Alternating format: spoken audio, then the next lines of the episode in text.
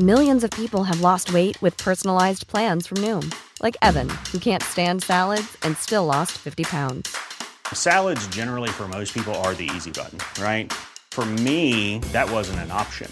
I never really was a salad guy. That's just not who I am. But Noom worked for me. Get your personalized plan today at Noom.com. Real Noom user compensated to provide their story. In four weeks, the typical Noom user can expect to lose one to two pounds per week. Individual results may vary.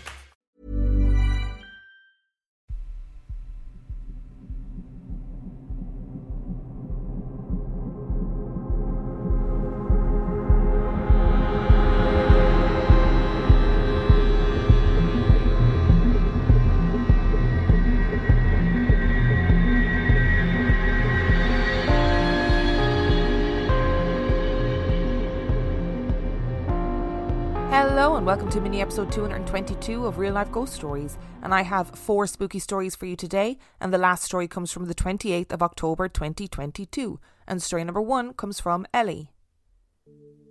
When I was around 15 or 16, I used to babysit for a little boy across the road who was around three at the time. His family had moved onto our street maybe a year and a half prior to this event, hoping for a new start, due to his dad passing away quite suddenly. He had two older brothers a few years younger than me, and a fairly young mother with her new boyfriend, all very lovely people. I had babysat a couple of times, but this story is about the first ever time I looked after him. It was a Saturday night, and the mum and her boyfriend were going out for the evening. The brothers were staying out with their biological dad, leaving me and the little boy alone in the home. He had eaten his dinner, and we were just watching TV and playing a few board games before bedtime. I just tucked him in and turned off his light when there was a knock at the door. The door was directly at the bottom of the stairs, so I could see that someone was stood outside. I opened the door to a food delivery man. Number 26? Sorry, wrong house, I said, and he apologised, got back into his car, and drove away. I turned around to see the little boy at the top of the stairs stood in the dark. Big nope, by the way. I said, Hey, what are you doing out of bed? He replied, Where's the man at the door gone? I told him that the man had the wrong house and that he needed to go back to bed. While tucking him in, he said, But he's still here. I told him to stop being silly, that I watched him leave and not to worry. Maybe 30 minutes later, the little boy came downstairs and said, The man is in the hallway. What man? I asked. The one at the door. We went to the front door, where I opened it and showed him that nobody was there. See, everyone is in bed just like you should be. And he shook his head. But he keeps looking at you, he doesn't know who you are. My heart stopped. Don't bring me into this, buddy. I've always been into spooky things, but at the same time, very much part of the Scared of the Dark Club. I know that kids are way more in tune with the spiritual world, whether they like it or not. I certainly don't. He kept saying that the man was in the hallway and didn't know me. I asked him what the man looked like, and he just said, Big. Once the little boy was asleep, I stayed on guard in the living room until his mum came home. I didn't mention anything about the man in the hallway because I didn't want her to think that I was weird. On my way out the front door, I noticed something. On the stand by the door next to the key bowl was a photo of the little boy's late father. I believe that the man that the little boy was seeing was his dad, who was there to protect him from me who he didn't know. I looked after the little boy a handful of times after this, and the man was never mentioned again. I think once his father's spirit knew that I wasn't a threat to his son, he could leave us alone. One thing to note is that the little boy is named after his father, which I think makes the connection even closer. Also, kind of explains the man being described as big, Every little boy's dad is big in their eyes. With him being so young when he passed, I don't know whether maybe he didn't recognise him or if the spirit was more of a shape than person like. Once I looked at it this way, I wasn't scared to be in the house anymore. I felt more comforted. We often hear stories of protection from the afterlife, so I don't think that this was a stretch by any means. Yet more evidence of kids being creepy. That's only half a joke because imagine you turn around and the kid is just standing there in the hallway in the darkness, being like, Where's the man? The man's still in the hallway. I just fling the kid out the window and be done with it. To be very serious for a minute, we can't possibly know what happens after we die. Maybe it's something, maybe it's nothing, but maybe our loved ones do come back and forge a connection with us. Who is to say? And this is yet another story where people, I think, can take comfort from that, that their loved ones, when they die, they will come back and look after you. I very much love the rationale of, I'm just not going to say anything about this kid being weird in case the mother thinks that I'm weird. Because I totally understand that as a teenager, but as an adult, I'd be like, hey, your kid was saying some really weird shit, and I think you need to know about it. And story number two comes from Hayley.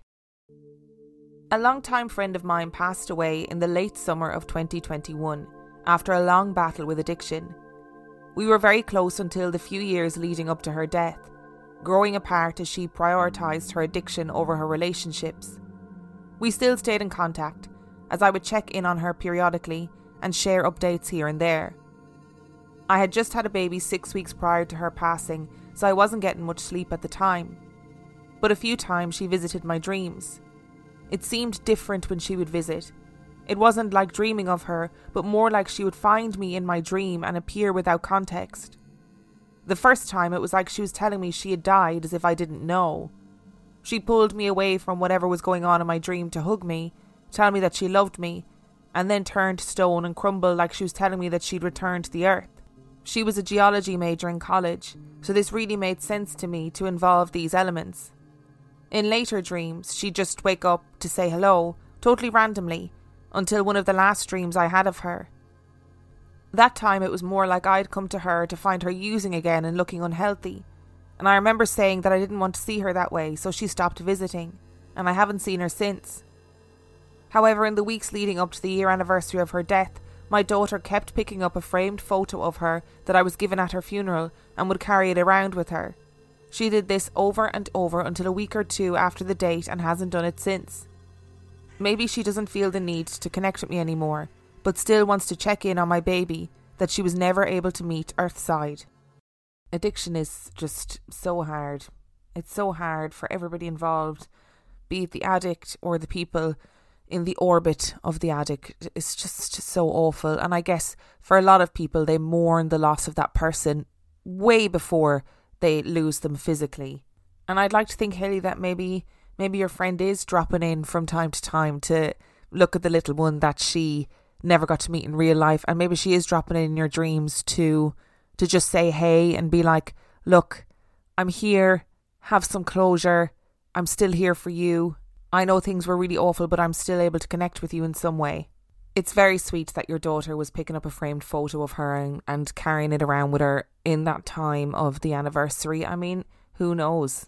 Who knows? Maybe that was her way of connecting with you. Maybe that was your daughter's way of recognizing that you were going through something and somehow intuitively knowing what the source of that was. Either way, it's very lovely.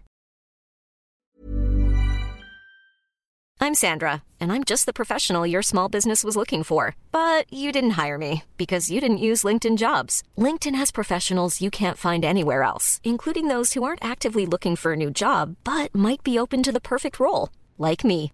In a given month, over 70% of LinkedIn users don't visit other leading job sites. So if you're not looking on LinkedIn, you'll miss out on great candidates like Sandra. Start hiring professionals like a professional. Post your free job on linkedin.com/people today. How would you like to look 5 years younger? In a clinical study, people that had volume added with Juvederm Voluma XC in the cheeks perceived themselves as looking 5 years younger at 6 months after treatment. Look younger, feel like you. Add volume for lift and contour in the cheeks with Juvederm Voluma XC. Reverse signs of aging by adding volume to smooth laugh lines with Juvederm Vollure XC. For important safety information and to find a licensed specialist, visit juvederm.com. That's J U V E D E R M.com. Not for people with severe allergic reactions, allergies to lidocaine, or the proteins used in Juvederm. Common side effects include injection site redness, swelling, pain, tenderness, firmness, lumps, bumps, bruising, discoloration, or itching. There's a risk of unintentional injection into a blood vessel, which can cause vision abnormalities, blindness, stroke, temporary scabs, or scarring. Talk to a licensed specialist to find out if it's right for you. And story number three comes from Danielle. I come from a family that loves Halloween, horror, and anything paranormal. The one paranormal experience I can 100% vouch for happened after my dog Baron died. Baron was a big husky sheepdog mix with lots of hair. He never barked, but you could always hear him walking through the house because of his long nails and our hardwood floors. He was also just a big dog. His favourite spot was on the dining room rug, and whenever we came home through the downstairs, you would hear him get up in the dining room and make his way to the top steps. Baron was always afraid of the stairs and would not come down. He would just happily wait for you at the top. Baron lived a long life, but towards the end he had trouble walking and eating. The last few days of October were particularly hard for him, but I remember asking him not to pass on Halloween since it was our favourite holiday. That sounds kind of selfish now that I think about it, but it was what 10 year old me wanted for the family. He ended up passing on November the 1st, but he wasn't ready to leave just yet. One day I came home early from school with my mom, and like clockwork, I heard the familiar tip tapping of nails on the floor that led to the top of the stairs. I looked at my mom and said, Did you hear that? She said she heard it every day she came home from work. It wasn't scary, but it was strange and kind of comforting. One day, my aunt came over and we were downstairs hanging out. Once again, I heard the tip tapping across the floor to the top of the stairs. I looked at the base of the stairs, expecting to see a shadow cast on the wall, but nothing was there. I noticed out of the corner of my eye that my aunt had heard it as well and had a funny look on her face. My mom was talking to her, but she interrupted her to say what she had heard and asked me if I had heard the same thing. It confirmed to me that it wasn't just me and my family hearing things. The sound is so distinct that I don't think it can be replicated with anything else. We had a cat named Murphy, but he could not mimic the sound of my dog's heavy footsteps and nail tapping. Sadly, my cat was diagnosed with cancer and died not long after Baron. Baron and Murphy were best friends, and once Murphy died, we no longer heard the nail tapping. We think that Baron was waiting for his brother before moving on. I've had one other experience that was strange and scary, but I'm not sure if it was paranormal. In the spring of 2018, I was coming out of a depression and starting to see the light at the end of the tunnel. It was a warm spring day, but cloudy and dreary. I was walking back to the parking lot from class at my university when I saw a little brown animal run under my car. I'd never seen a woodchuck hanging around in the past, so I assumed that's what it was. Nevertheless, I didn't want to mess with it and was a little wary. I looked under my car and it was gone. I don't know why, but I had a weird feeling.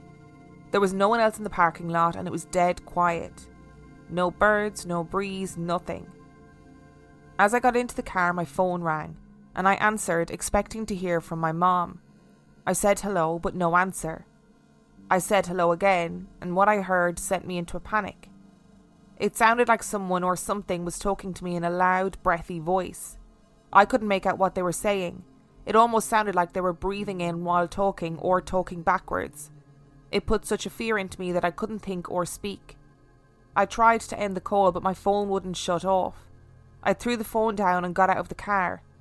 I almost thought I was being pranked, but there was no one around. I heard my phone ringing again, and when I picked it up, it was my mom. She said she heard me say hello, but then nothing. I told her what happened and broke down crying. I chalked it up to an issue with the cell towers or something, but the fear I felt hearing that voice was so palpable. The ride home was long. The whole way I felt like I wasn't alone in the car, and at one point I had to stop and check my trunk to make sure I really was alone. Sometimes I wonder if it was just my anxious brain overreacting. I'm not religious, so I don't know if I believe in things like demons, but whatever it was felt like evil. We love a story of an animal that comes back to let you know that they are okay. And I love the fact that Baron was just waiting for Murphy, and that makes me really happy because I love when animals are little best friends. And I know exactly the sound you're talking about of nails on on floors. Completely know what you're talking about. And there is losing a pet is so hard. It is so incredibly hard. But I love the fact that there have been so many stories on this podcast about pets who have come back to say, Hey, I'm okay and I'm still here looking after you. Now, as for the other story, for some reason it really gave me the chills.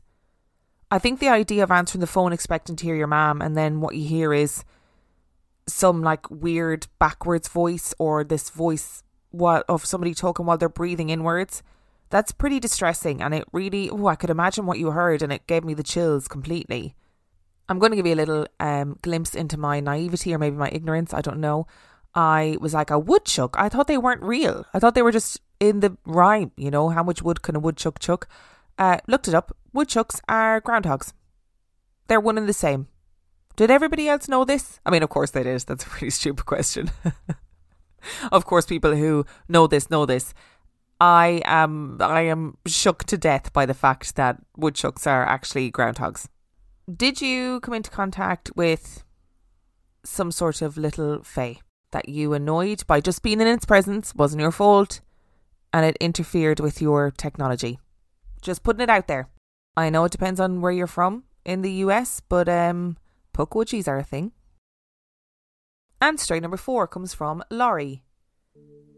The reason for my writing in is because of something intriguing I heard on day 27 of 31 Days of Terror.